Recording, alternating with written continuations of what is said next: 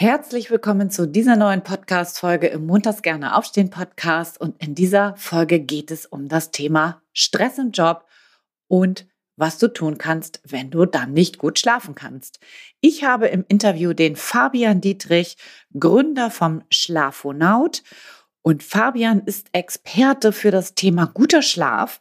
Ich habe ihn zum Beispiel gefragt, was du tun kannst, wenn du schlecht schläfst, weil du viel Stress im Job hast, was du gegen Einschlafschwierigkeiten und Durchschlafschwierigkeiten machen kannst und natürlich auch, was du präventiv für einen wirklich guten Schlaf tun kannst. Also bleib unbedingt dran, es wird ganz spannend. Hallo und herzlich willkommen zum Montags gerne aufstehen Podcast, dein Podcast rund um deine Zufriedenheit im Job. Ich heiße Anja Worm und ich möchte dir helfen, dass du montags wieder gerne aufstehst. Mein Motto dabei, raus aus dem Grübeln und rein in die Klarheit und Umsetzung. So, und nun ganz viel Spaß und Inspiration bei dieser Folge. Los geht's! Ja, herzlich willkommen zu dieser neuen Podcast-Folge und herzlich willkommen, lieber Fabian. Hallo Anja, schönen guten Morgen und danke für die Einladung. Sehr, sehr gerne. Ich freue mich total, dass du dabei bist, Fabian, und mit mir über dieses super, super wichtige Thema sprichst, nämlich das Thema Schlaf. Und es soll hier ja in erster Linie auch um das Thema Stress im Job und Schlaf zu gehen weil das ist häufig etwas, was ich mitkriege, wenn ich Menschen frage, wenn die sich zum Beispiel in beruflichen Umorientierungsphasen befinden oder auch wenn sie einfach sehr, sehr gestresst im Job sind, wenn sie sehr unzufrieden sind im Job, dann ist das einfach ganz, ganz häufig ein Riesenthema, dass äh, schlecht geschlafen wird, kann man sich ja vorstellen. Ne? Und ähm, ja, und da würde ich gleich am liebsten mal einsteigen mit einer Frage, Warum ist denn das eigentlich so, dass wir schlechter schlafen, wenn wir so ganz großen Stress und Druck empfinden? Was passiert da eigentlich in unserem Körper? Ich glaube, man kann das erstmal ganz einfach runterbrechen. Stress bedeutet Anspannung und Schlaf ist eigentlich komplett das Gegenteil. Im Schlaf entspannen wir und wenn wir angespannt sind, dann funktioniert das nicht, dass wir per Fingerschnipsen oder auf Knopfdruck der Körper quasi auf Entspannung schaltet. Das heißt, da haben wir schon mal den den Hauptgrund. Stress, Druck ist Anspannung und dann sofort in den Modus Entspannung umzuschalten, das funktioniert einfach nicht. Also da haben wir schon mal den Grund, warum die beiden, ähm, ja, die beiden Komponenten so nicht miteinander harmonieren. Was passiert dann ähm, oder was fließt da noch mit ein? Das ist natürlich das Thema Zeit. Wenn ich Stress und Druck habe, dann habe ich wahrscheinlich sehr viel zu tun. Dann priorisiere ich erstmal andere Dinge und der Schlaf ist immer hinten dran. Und dann ist es 0 Uhr, 1 Uhr. Ich habe hab vielleicht noch was für die Arbeit gemacht, fürs Studium, irgendwelche Arbeiten geschrieben oder äh, Meetings vorbereitet. Und dann ist irgendwann erst der Schlaf drin. Das heißt, wenn ich so eine Phase habe mit viel Druck, mit viel Stress, dann fällt hinten auch die, die Zeitkomponente runter. Das heißt, der Schlaf wird weniger. Dementsprechend auch die Wahrscheinlichkeit, dass er, dass er so erholsam sein wird, wie er sein soll, wird geringer. Das heißt, da habe ich schon mal zwei Komponenten. Einerseits Anspannung, dann werde ich sehr wahrscheinlich nicht sofort in den Entspannungsmodus, also ins Einschlafen kommen. Das verzögert ähm, das Schlafen. Plus, wenn ich viel Stress und Druck habe, dann zögere ich den Schlaf häufig hinaus. Das heißt, ich habe weniger Schlaf. Und dann kommt auch noch so eine psychische Komponente mit hin. Wenn wir natürlich uns viele Gedanken machen, uns beschäftigt viel, dann beschäftigt uns das A auch beim Einschlafen. Wenn wir uns keine Techniken angeeignet haben, wie wir es schaffen, wirklich so, ein, so einen schönen Cut hinzubekommen, dass der Körper an den Einschlafmodus umschaltet, wenn wir uns ins Bett legen und dann nicht das Gedankenkarussell an, anfängt zu rattern. Und viel auch im Unterbewusstsein. Das merken wir auch, wenn wir mit Menschen eins zu eins arbeiten, dass viel auch bei Durchschlafproblemen oder ähnlichem mit in den Schlaf reingenommen wird. Ne? Auch hinsichtlich Träume, ähm, das sollte man, sollte man nicht unterschätzen. Das, was uns am Tag beschäftigt und wenn wir uns nicht damit auseinandersetzen, dann teilt uns der Körper das trotzdem irgendwann mit und das macht er dann zwangsläufig ähm, auch im Schlaf ähm, oder bei der Einschlafphase. Also wenn das, ich sage immer gerne, Einsch die Einschlafphase ist häufig der einzige Moment, in dem wir ja unserem, unserem Kopf, unserem Gehirn mal Zeit geben, uns Dinge mitzuteilen, weil wir vielleicht den Tag über von der einen To-Do zur anderen To-Do ähm, gehetzt sind und dann legen wir uns hin, es ist Stille und dann kommt der Kopf raus. Und das sind so viele Komponenten, die dann mit einspielen und dessen sollte man sich A bewusst sein, weil Stress oder eine stressige Phase muss nicht sofort ähm, Schlafprobleme bedeuten, wenn man eben weiß, ähm, okay, das kommt in der Phase auf mich zu, dann kann ich ja trotzdem mir gewisse Zeiten setzen, okay, dann ist Schluss oder ähm, ich eigne mir entsprechende Techniken an, um da ähm, mich darauf vorzubereiten, wie ich das ähm, besser handle in dieser Zeit. Aber das sind so erstmal allgemein die Faktoren, die darauf einspielen. Und wenn man sich dessen bewusst ist, dann kann man da auch einiges ähm, gegensteuern, dass eine stressige Phase nicht sofort Einschlafprobleme oder generell Schlafprobleme bedeutet. Mhm. Okay. Ja. Ähm, manchmal höre ich dann von Menschen, die sagen, ja, ich bin, ich bin halt ein Schlechtschlafer. So, also ich habe das war schon immer so. Ja? Äh, und die bezeichnen sich quasi, es ist sozusagen so ein Label, was sie sich so aufdrücken. Und äh, was, was würdest du denn diesen Menschen sagen? Gibt es per se besser Schläfer und schlechter Schläfer oder ist das was, was ich tatsächlich auch lernen kann? Ja, ich würde nicht sagen, dass es besser Schläfer und Schlechtschläfer gibt. Ich glaube, da spielen zwei Sachen eine Rolle. Einerseits gibt es definitiv Menschen, die eher dazu neigen, besser oder schlechter zu schlafen, weil sie sich vielleicht auch mehr mit Dingen ähm, beschäftigen oder auseinandersetzen. Also gerade so stressige Phasen, manchen setzt das mehr zu, manchen weniger. Manche sagen, ich lege mich ins Bett, dann ist mein Kopf aus und dann penne ich sofort ein. Manche sind aber, ähm, ja, ich will jetzt nicht sagen empathischer oder die, die nehmen halt Dinge mehr mit, die denken darüber mehr nach, sind mehr Kopfmenschen, sage ich jetzt mal. Ähm, also das, das bin ich auch und dann beschäftigen mich Dinge einfach länger ähm, und da, dann neigt man vielleicht eher dazu, auch zu einem Schlechtschläfer zu werden, weil einfach die Wahrscheinlichkeit größer ist. Mhm. Die zweite Sache, die du angesprochen hast, ist, glaube ich, auch eine Kopfsache. Wenn man sich natürlich einredet, ähm, das war schon immer so, dann will man vielleicht auch nichts ändern. Ne? Das, dann hat man sich damit schon, schon abgefunden. Man hat sich vielleicht auch gar nicht ähm, intensiver mal damit beschäftigt, weil natürlich kann man viele Dinge auch lernen. Man ähm, kann sich immer entwickeln, nicht nur in der Persönlichkeit, auch der, wir können alles umstellen. Die Ernährung können wir umstellen. Wir können natürlich auch Gewohnheiten umstellen und da einfach mal so ein bisschen das Thema Schlaf zu analysieren. Wie viel funktioniert Schlaf? Welche Dinge wirken auf den Schlaf ein? Manche Dinge haben wir schon gesagt. Stress, die psychische Komponente, aber natürlich auch unsere Routinen, was wir dem Körper vielleicht auch von der Ernährung her zuführen. All das muss man wissen und dann kann man da hinsichtlich natürlich auch seine Verhaltensweisen anpassen und dann kann man auch Veränderungen spüren. Aber per se zu sagen, hey, mein Körper schläft schlecht, das halte ich für falsch, weil er schläft schlecht aus bestimmten Gründen und die Gründe sind meistens über Jahre antrainierte Gewohnheiten, ähm, die man vielleicht nicht als solche schlafschädigenden Gewohnheiten wahrgenommen hat. Mhm. Dann kann man natürlich sagen, hey, das war schon immer so.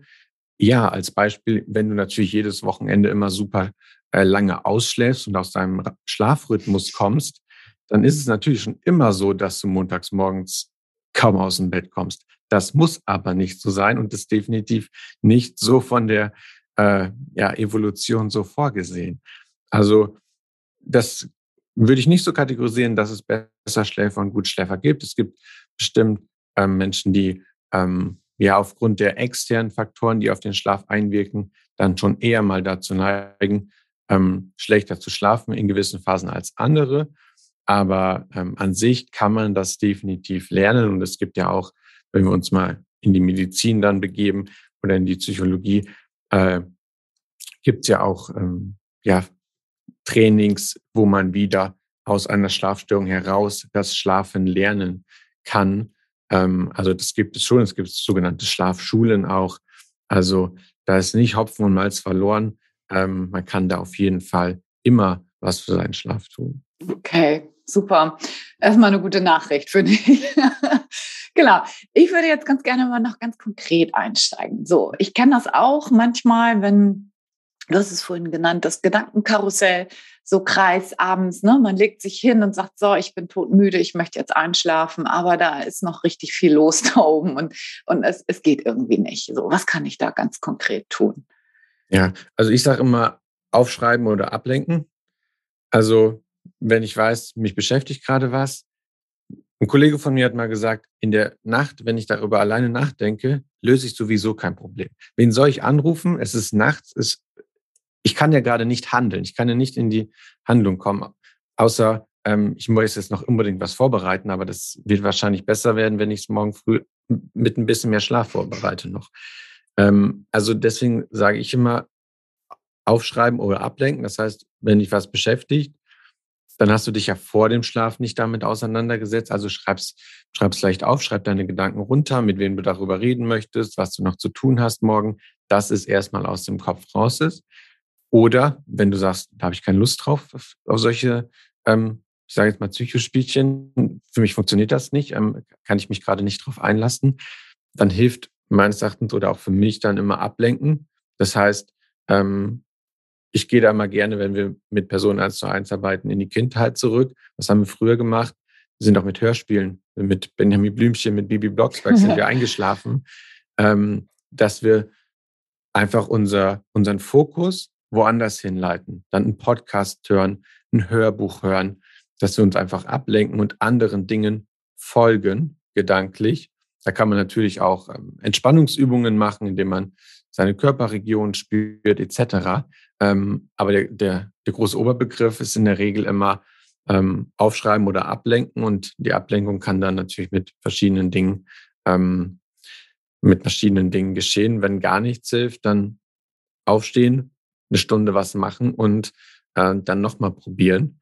Das ging, ging natürlich auch, aber langfristig sollte man sich dann natürlich dem Problem bewusst sein. Hey, wenn ich, wenn ich jeden Abend mit einem vollen Kopf ähm, ins Bett gehe und ähm, jeden Abend das Gedankenkarussell kreist, dann sollte ich vielleicht mal ähm, ja die Suchmaschine bedienen oder ähnliches und nach Techniken suchen oder nach ähm, ja Routinen, nach Verhaltensweisen, wie ich das ähm, stoppen kann und woher das auch kommt. Das ist natürlich auch ein großer Punkt. Da muss ich dessen natürlich erstmal bewusst sein. Worüber denke ich denn da die ganze Zeit nach? Sind das Probleme, die ich vielleicht mal während des Tages lösen könnte. Sei es jetzt zum Beispiel ein Berufswechsel. Ne? Wenn ich natürlich immer unzufrieden bin mit meinem Job, dann ähm, denke ich natürlich jede, jede, jede Nacht beim Einschlafen darüber nach, so lange, bis ich vielleicht gekündigt habe. Ja, genau. Mhm. genau, also immer auch damit beschäftigen, nicht nur, dass man gerade ein Gedankenkarussell hat, sondern unbedingt auch, worüber denke ich denn gerade nach und kann ich dieses Problem denn ähm, auch angehen? Gehe ich aktuell vielleicht gar nicht an um so ähm, ja das nachhaltig aus den Gedanken herauszubekommen. Mhm. Ja, total wichtig. Ähm, das, äh, glaube ich, ist tatsächlich echt ein, so eine ganz grundlegende Sache, ne, damit der Schlaf irgendwie auch besser wird. Ähm, ich habe das manchmal, also eigentlich bin ich ein guter Schläfer, Schläferin, ähm, aber manchmal, wenn ich so auch sehr, ähm, ja, rödel, sag ich mal so, also wirklich viel im Tun bin und viele Sachen gleichzeitig und so, dann sind das zwar keine Sachen, die mich belasten im Sinne von, dass ich das jetzt schwierig finde, sondern das ist insgesamt manchmal einfach zu viel und dann habe ich zu viel im Kopf, so. Und dann passiert es auch schon das eine oder andere Mal, dass ich dann nachts um drei oder vier oder irgendwas aufwache und dann blitzwach bin, aber eigentlich totenmüde. So, das mhm. gibt es manchmal. Ähm, würdest du das dann auch empfehlen? Also dann äh, Licht an und aufschreiben, was da los ist oder, oder ablenken? Oder würdest du sagen, okay, versuch dann trotzdem weiter zu schlafen? Oder? Ähm, ich würde dann eher gesagt eine halbe Stunde, Stunde was machen. Mhm. Ähm, weil es natürlich auch, wenn wir uns biologisch den Schlaf angucken, dann ist das auch immer in Phasen. Es gibt einfach so, ich sag mal, runtergebrochen, es war einfach gesagt, so 90, 90 Minuten Zyklen, in denen es einfach besser passt, gerade diesen Einschlafmechanismus ähm, oder die Einschlafzeit zu finden. Also es ist, wenn, wenn, ähm, ja, wenn die Chronobiologie mit dem Schlafdruck, wenn die sich treffen, sage ich jetzt mal, dann passt das am besten zum Einschlafen. Und wenn man dann aufwacht, dann kann es einfach sein, dass man da gerade eine halbe Stunde einfach gar nichts man wird sowieso nur wach liegen, ähm, weil der Körper einfach gerade nicht wieder auf sofort einschlafen ähm, ausgelegt ist. In der Regel funktioniert das, sofort wieder einschlafen. Wenn wir jetzt auf Toilette oder so sind, dann wird das funktionieren. Aber wenn man wirklich aufwacht und sagt, hey, mir rattert gerade der Kopf, ähm, uns geht einfach gerade nicht, weil nicht nur der Körper muss natürlich gerade bereit sein zum Einschlafen, sondern auch der Kopf. Sondern wenn der Kopf sagt, nee, äh, geht gerade nicht, ähm, dann wird es nicht funktionieren. Also mit mit, ähm, mit Zwang funktioniert beim Schlaf gar nichts. Also ich würde dann wirklich eine halbe Stunde, Stunde einfach was anderes ähm, machen. Ähm, wir hatten bei Schlaf von Haut mal den Fall, dass ähm, eine Person immer nachts ähm, aufgewacht ist ähm, und sie hat dann einfach mal gebügelt. Sie hat eine halbe Stunde oder eine Stunde gebügelt und ist dann wieder eingeschlafen. Das war mittlerweile zur Routine geworden. Ähm, so kann es auch funktionieren, ähm, weil man sich natürlich auch immer im Kopf macht, hey, soll ich nicht eigentlich durchschlafen? Ist das gesund für den Körper, wenn er da ähm, immer aufwacht? Und für sie war das dann vollkommen okay. Hey, der Körper wacht ja auch schon mal auf. Er wacht eigentlich viel öfter auf, als wir dessen uns bewusst sind, weil wir uns einfach am Morgen daran nicht erinnern. Und wenn wir uns auch mal so ein bisschen evolutionsbiologisch zurückgehen, dann ist dieser monophasische Schlaf nicht, wahrscheinlich nicht immer so gewesen. Das heißt, es ist durchaus natürlich, dass man in der, in der Nacht aufwacht und man kann das zu einem Problem machen, muss es aber nicht. Und da war das dann zum Beispiel so, hat dann einfach mal gebügelt ähm, und hat es zur Routine gemacht. Wenn das mal passiert, ähm, sollte man es vielleicht auch einfach nur dessen bewusst sein. Das ist vollkommen okay, dass der Körper äh, in der Nacht mal wach wird und dann einfach, wenn es nicht klappt mit dem Einschlafen, deswegen stirbt keiner. Das, der Körper wird am nächsten Tag auch noch leistungsfähig sein, ähm, sondern dann würde ich persönlich eine halbe Stunde, Stunde einfach ähm, etwas erledigen, je nach Situation, wo das auch passt. Ne? Wenn man natürlich mit einem Partner ähm, da ist oder eine, weiß ich nicht, eine Einzimmerwohnung hat oder, oder so, dann kann man da gerade nicht mal das Licht anmachen und dann weckt man noch jemanden auf. Muss man natürlich immer ein bisschen individuell schauen. Aber wenn es nicht funktioniert mit dem sofort wieder einschlafen, dann aufstehen und in einer halben Stunde, Stunde nochmal probieren. Mhm. Ja, ich glaube, das ist super wichtig, weil ähm, sonst kommt ja auch noch der Druck dazu und du sagst gerade Druck und, und Schlafen und es ist ja Entspannung, funktioniert ja. halt überhaupt nicht. Und genauso nehme ich das dann auch manchmal wahr, dann, dann ärgert man sich, dass man so mitten in der Nacht so wach ist und dass man so grübelt, ne? was, was muss ich da noch alles machen und so.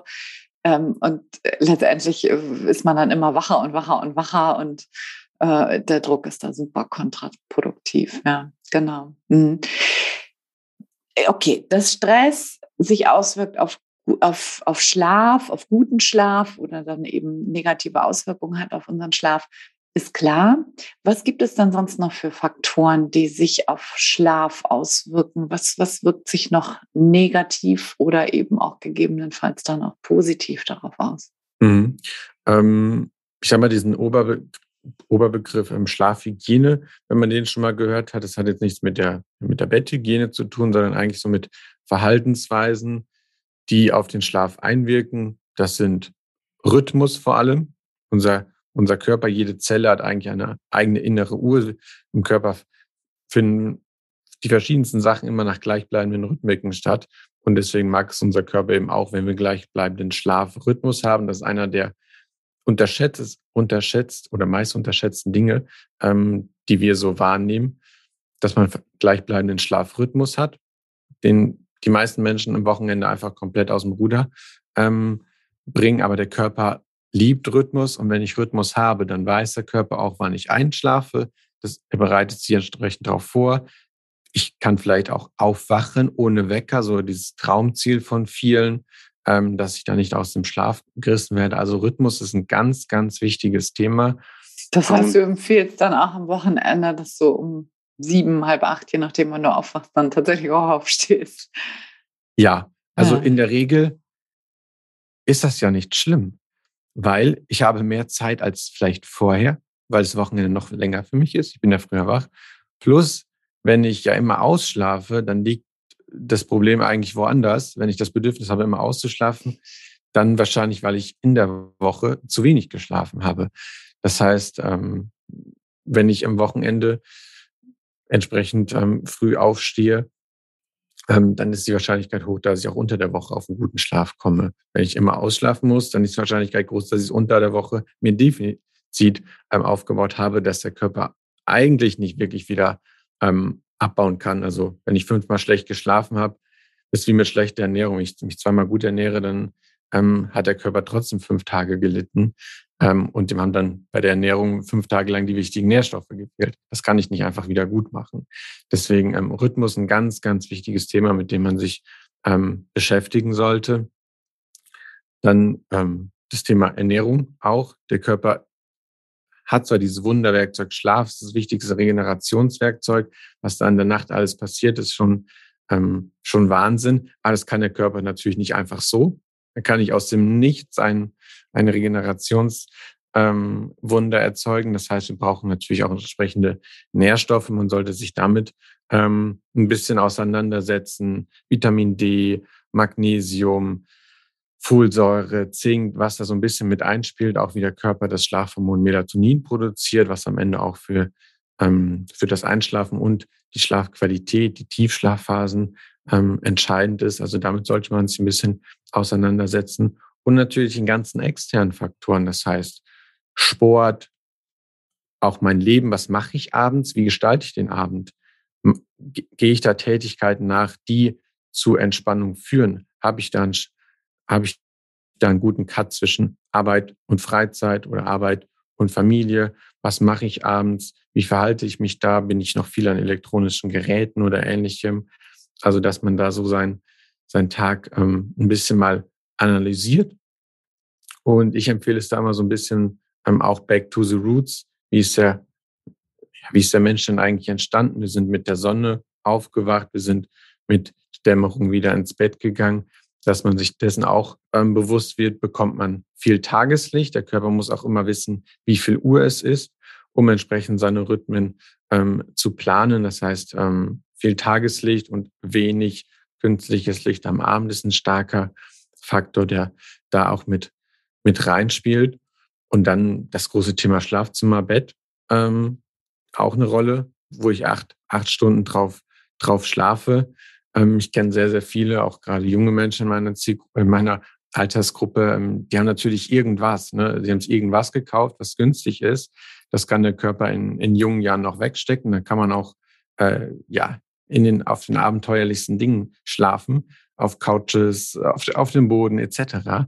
Ähm, aber je älter man wird, ähm, desto wichtiger wird das Ganze auch. Also dessen sollte man sich auch ähm, auseinandersetzen, je nach Körperposition äh, oder Proportion, ähm, dass das alles aufeinander abgestimmt ist, dass ich, dass ja auch der Körper morgens erholt ähm, aufwacht, weil er dann nicht ähm, ja mit Positionen eingeschlafen ist, die dann zu Verspannungen führen oder ähnliches.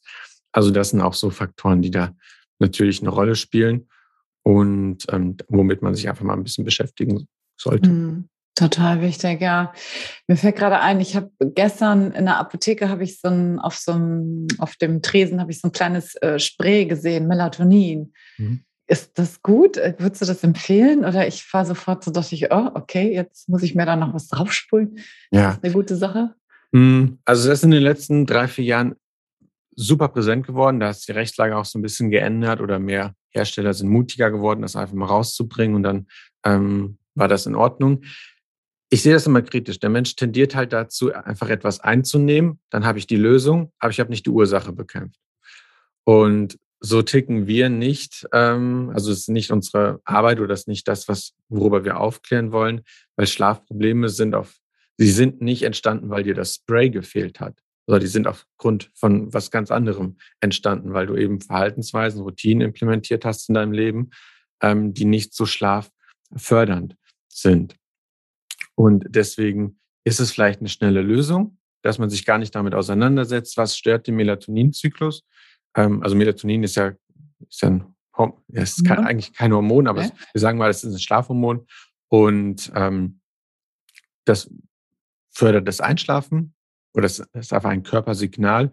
Ähm, wenn der Körper Melatonin produziert, dann ist das das Körpersignal, ähm, dass wir ähm, einschlafen sollen, dass der Körper in den Einschlafmodus versetzt wird und es ist eben auch ähm, dafür wichtig, dass die Tiefschlafphasen so erholsam sind, wie sie sein sollen, weil der Tiefschlaf für die körperliche Erholung sorgt. Und Melatonin produziert der Körper eben bei Dunkelheit. Deswegen auch immer diese Empfehlung, eigentlich am Abend künstliches Licht ähm, zu meiden, weil, künst, weil künstliches Licht eben über das Auge dann ähm, die Produktion von Melatonin unterdrückt, wenn der Körper dieses künstliche Licht wahrnimmt. Und ein hoher Cortisolspiegel vor allem später Sport oder Stress. Diese beiden Faktoren, künstliches Licht am Abend und Cortisol, die unterdrücken die Melatoninproduktion. Deswegen haben sehr, sehr viele Menschen auch wenig Melatonin am Abend, obwohl sie eigentlich viel bräuchten, um gut einzuschlafen. Und deswegen funktioniert es, wenn man dann Melatonin sich ähm, über ein Spray, wird schnell aufgenommen, über die Schleimhäute, wunderbar, ähm, ja, zuführt. Aber es löst ja nicht die Ursache. Die Ursache, warum du eigentlich zu wenig Melatonin hattest, waren halt deine Verhaltensweisen. Deswegen, ich bin Fan davon, das in stressigen Phasen durchaus zu nutzen. Ist eine schnelle Lösung. Es funktioniert bei den allermeisten Menschen und auch bei Jetlag, weil Melatonin ein Signalgeber ist. Und dann komme ich einfach schneller wieder in den Rhythmus, weil ähm, der Körper eben ja die Melatoninproduktion als Signalgeber, als Zeitgeber ähm, interpretiert. Deswegen in Phasen ja, bin ich ein Fan davon, ist okay. Ähm, und auch wenn wir älter werden, produziert der Körper weniger ähm, Melatonin, weil die Zirbeldrüse da etwas verkalkt, die das im Körper eigentlich produziert. Deswegen gibt das, ergibt das auch Sinn, gerade in älteren, ähm, ja, bei älteren Personen wird das auch vom Arzt, ab 50 ist das ein verschreibungspflichtiges Medikament, bekommt man ein bisschen besseres Melatonin. Ähm, da bin ich damit einverstanden, aber gerade als junger Mensch sind die Einschlafprobleme oder ähnliches nicht dadurch entstanden, dass dir das Spray gefehlt hat, sondern durch, ähm, durch schlechte Verhaltensweisen. Deswegen würde ich es da nicht langfristig ähm, verwenden. Aber wir sind in Europa auch ein bisschen vorsichtiger. In Amerika, da gibt es das einfach so im Supermarkt, da gibt es das in allen allerhand Lebensmitteln, die nehmen das schon ähm, viel länger. Aber ähm, eigentlich, es löst eigentlich nicht die Ursache. Deswegen mhm. ähm, ja, man kann das, Symptom, ne? mhm. man kann das in Phasen verwenden, aber man sollte nicht sagen, okay, dann nehme ich das Spray und muss mich gar nicht mit dem Schlaf beschäftigen, weil die anderen Verhaltensweisen etc., die nicht so schlaffördernd sind, die, wenn man die beibehält, dann hat man auch nicht super viel dadurch gewonnen. Ja, genau. Verstehe ich total. Ja, okay. Du hast ähm, am Anfang, als wir im Vorgespräch gerade waren, hast du was gesagt, was mich ein bisschen nachdenklich gemacht hat, was ich irgendwie auch gar nicht so richtig wusste. Da würde ich ganz gerne noch mal kurz drauf zu sprechen kommen. Du hast gesagt, äh, Schlaf ist der wichtigste Gesundheitsfaktor. Hm. Und das hat mich tatsächlich so ein bisschen auch zum Nachdenken angeregt. Habe ich gedacht, krass, also dass das wichtig ist, ist klar, aber dass das so wichtig ist, das war mir überhaupt nicht bewusst. Und vielleicht magst du dazu nochmal was, was ein bisschen was sagen. Ja, ähm, also wenn wir über Gesundheit nachdenken, haben wir halt früher darüber nachgedacht, okay, der Körper braucht Sport, wir brauchen Bewegung und wir brauchen eine gesunde Ernährung. Aber all das ist weniger erfolgreich oder weniger sinnvoll, wenn wir nicht gut schlafen. Also ich kann Profisportler sein, aber wenn ich nur drei, vier, fünf Stunden schlafe, dann ist meine Regeneration für die Tonne.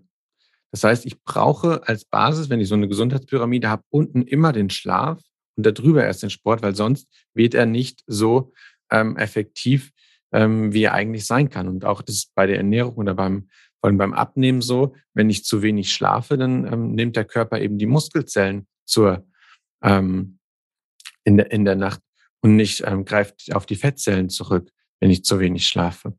Und da gibt es wunderbare Studien zu, ähm, die sich eben ja Menschen gleich wenig Kalorien zugeführt haben, aber sich eben nur in den Schlafstunden unterschieden haben und dann unterschiedliche Abnehmerfolge erzielt haben, weil der Körper dann eben äh, nicht auf die Fettpolster zurückgegriffen hat.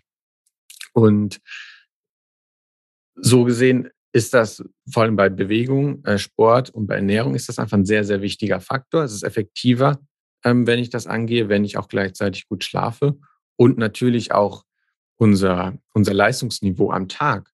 Ne? Wenn, ich, wenn ich immer schlecht schlafe oder mich damit nicht beschäftige, dann bin ich nie bei 100 Prozent und könnte eben viel mehr meine sportlichen, aber vielleicht auch beruflichen Ziele erreichen, wenn ich natürlich äh, morgens ausgeschlafen in den, in den Tag starte, wenn ich immer konzentrierter bin als vorher Deswegen ähm, ja, bin ich auch im Sport zum Beispiel verletz äh, weniger verletzungsanfällig, wenn ich ausreichend schlafe.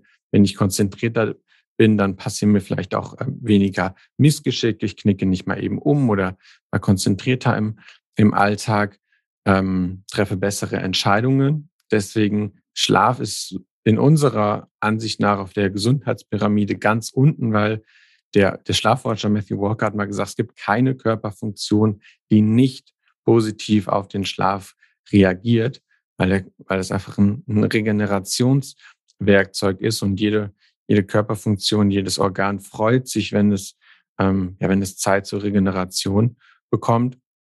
und eben all das abbaut, was am Tag so rüber entstanden ist. Wenn wir uns auch die Alzheimer-Forschung anschauen, da gibt es ja ähm, sehr, sehr gute Studienlagen zu, dass der Körper in der Nacht entsprechende ähm, Eiweiße äh, abbaut, die in Verdacht stehen, Alzheimer zu, ähm, ja, zu verursachen. Und wenn wir dann ausreichend schlafen, dann wäscht das Gehirn sich quasi einmal dadurch und dann ähm, lagern sich die Eiweiße nicht ab. Da gibt es ähm, ja eine gute Studienlage zu, dass das sehr wahrscheinlich der Prozess ist, der ähm, Alzheimer-Demenz begünstigt.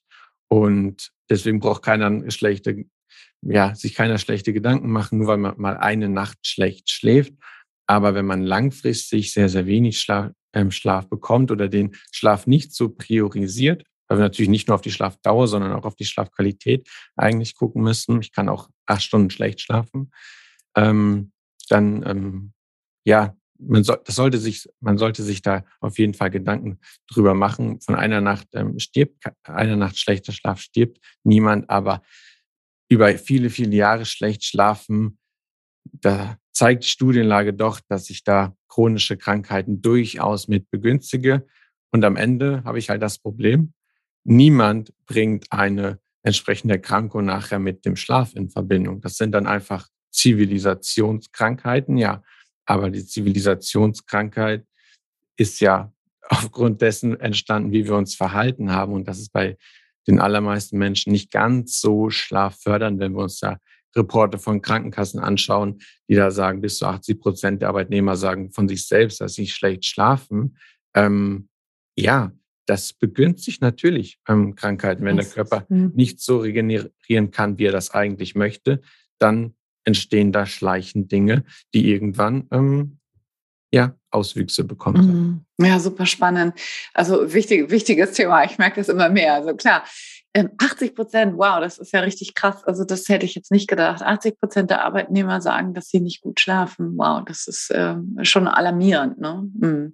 Genau, und auch sogar 10 Prozent ähm, sind in einer schweren Schlafstörung. Dann sind wir bei über 3,4 Millionen Menschen, wenn wir ungefähr äh, davon 10 Prozent, glaube ich. Also wir haben so 30, 40, 40 Millionen Arbeitnehmer. Und ähm, im DRK-Report haben sie gesagt, 10 Prozent haben ähm, schwere Schlafstörungen. Da sind wir auch im Millionenbereich. Und das, wenn wir das weiterspinnen, was dann natürlich auch für ein ähm, wirtschaftlicher Schaden entsteht, ähm, wenn ja. da Millionen Menschen mit Schlafstörungen, die sind ja nicht dauerhaft krankgeschrieben, ähm, die arbeiten ja, aber entsprechend unproduktiv, äh, unkonzentriert. Es entstehen Fehler.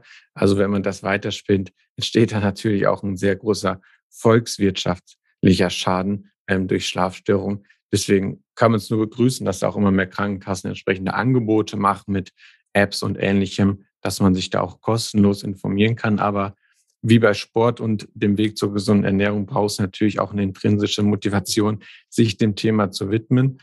Oder man entscheidet sich halt erst, äh, sich dem Thema zu widmen, wenn ja das Kind schon in den Brunnen gefallen ist, wenn wenn ich gar nicht mehr einschlafen kann. Das soll es natürlich nicht sein und deswegen auch so ein bisschen unsere Arbeit und natürlich auch dieser Podcast, um für das Thema so ein bisschen ähm, zu sensibilisieren, mal selber zu schauen, hey, wie schlafe ich eigentlich? Ja, okay, hm, könnte besser sein. Vielleicht ändere ich mal was. Ja, toll. Richtig gut. Finde ich, finde ich echt ein richtig wichtiges Thema. Ich glaube, ich werde mich dem auch noch mal mehr widmen, also bei mir ist, glaube ich, auch noch ein bisschen Potenzial nach oben und ein bisschen Optimierungsmöglichkeiten an der einen oder anderen Stelle. Und sei es zum Beispiel der Rhythmus, den du vorhin angesprochen hast. Ich bin nämlich so eine Wochenendlangschläferin. genau.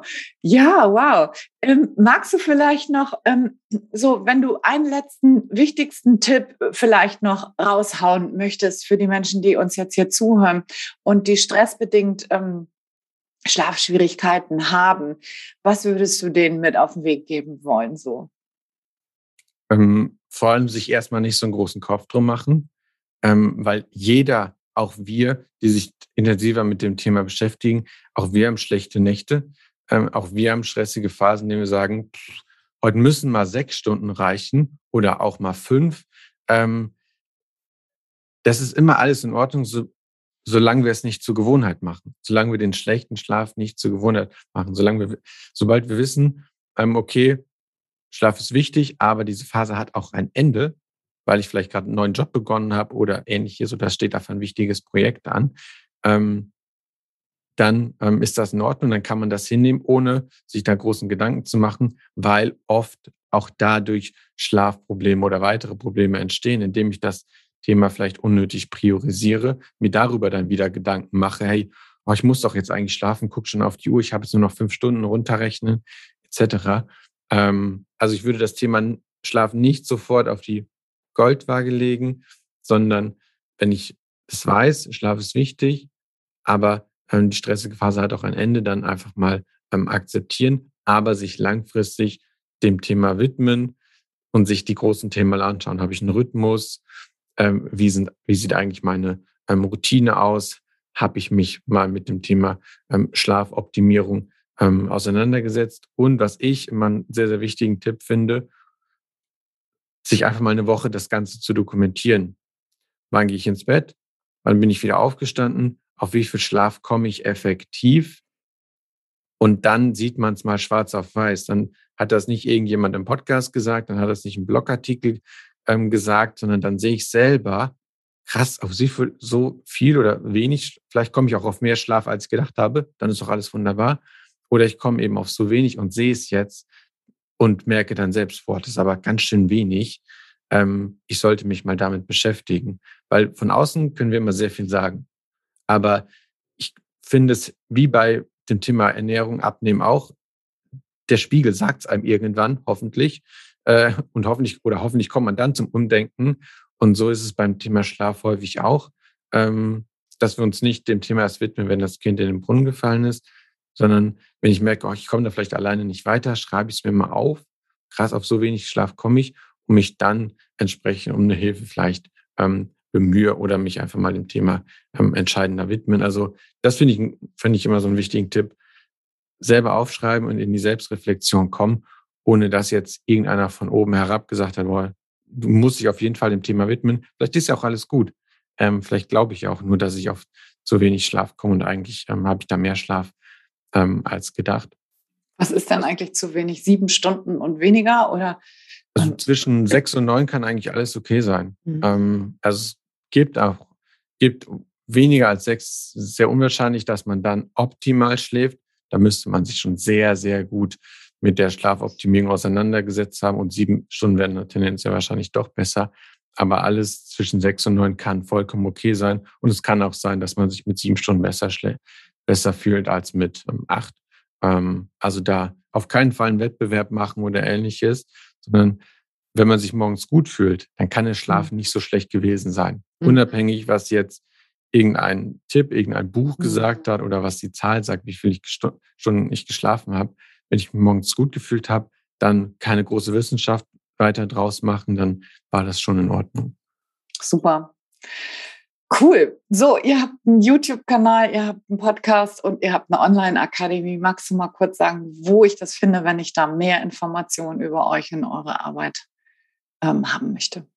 Genau, wir, also mein Kollege Johannes Sato und ich, sind so seit 2017 unter dem Namen Schlaf von Nord gestartet und haben uns ein bisschen auf die Fahne ja geschrieben, das Thema größer zu machen, dass sich einfach mehr Menschen damit beschäftigen. Das heißt, wenn man Schlaf von Nord bei Google oder bei YouTube eingibt, dann wird man da ähm, unseren YouTube-Kanal finden. Ich glaube 150 kostenfreie Videos oder ähnliches.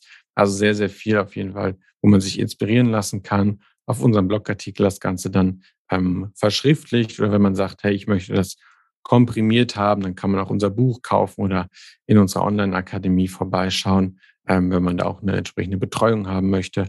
Also da bieten wir auf jeden Fall Wege an, ähm, sich da intensiver dem Thema zu widmen, wenn man sagt, hey, ähm, der Content gefällt mir. So, am Ende dieses Gesprächs gab es leider einen kleinen technischen Fehler, sodass dieses ähm, Interview leider vorzeitig abgebrochen wurde. Aber wir waren ja eh schon am Ende und insofern werde ich dir jetzt noch mal ganz kurz zusammenfassen, wo du Fabian überall finden kannst. Fabian ist zum einen auf YouTube mit einem großen Kanal dabei, Schlafonaut. Das wird verlinkt, selbstverständlich in den Shownotes. Die Online-Akademie wird auch verlinkt. Und du findest Fabian auf Instagram und natürlich auch im Podcast. Das heißt, er hat einen ganz wunderbaren Podcast. All das wird unten in den Shownotes verlinkt, sodass du mit Fabian dann auch in Kontakt treten kannst.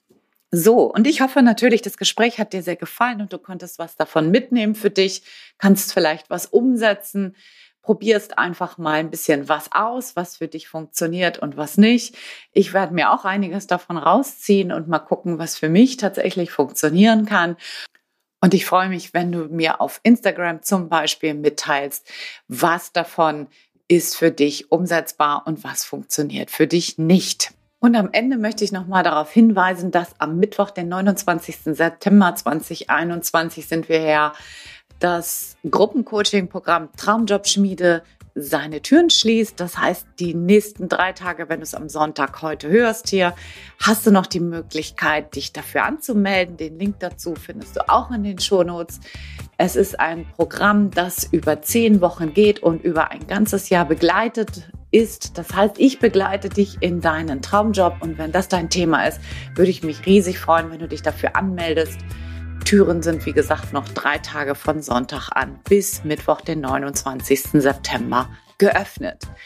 In diesem Sinne wünsche ich dir noch eine wundervolle Woche, die hoffentlich jetzt vor dir liegt und freue mich ganz, ganz doll, wenn wir uns nächste Woche wieder hören hier im Montags gerne aufstehen Podcast. Bis dahin, alles, alles Liebe. Ciao, ciao. Deine Anja.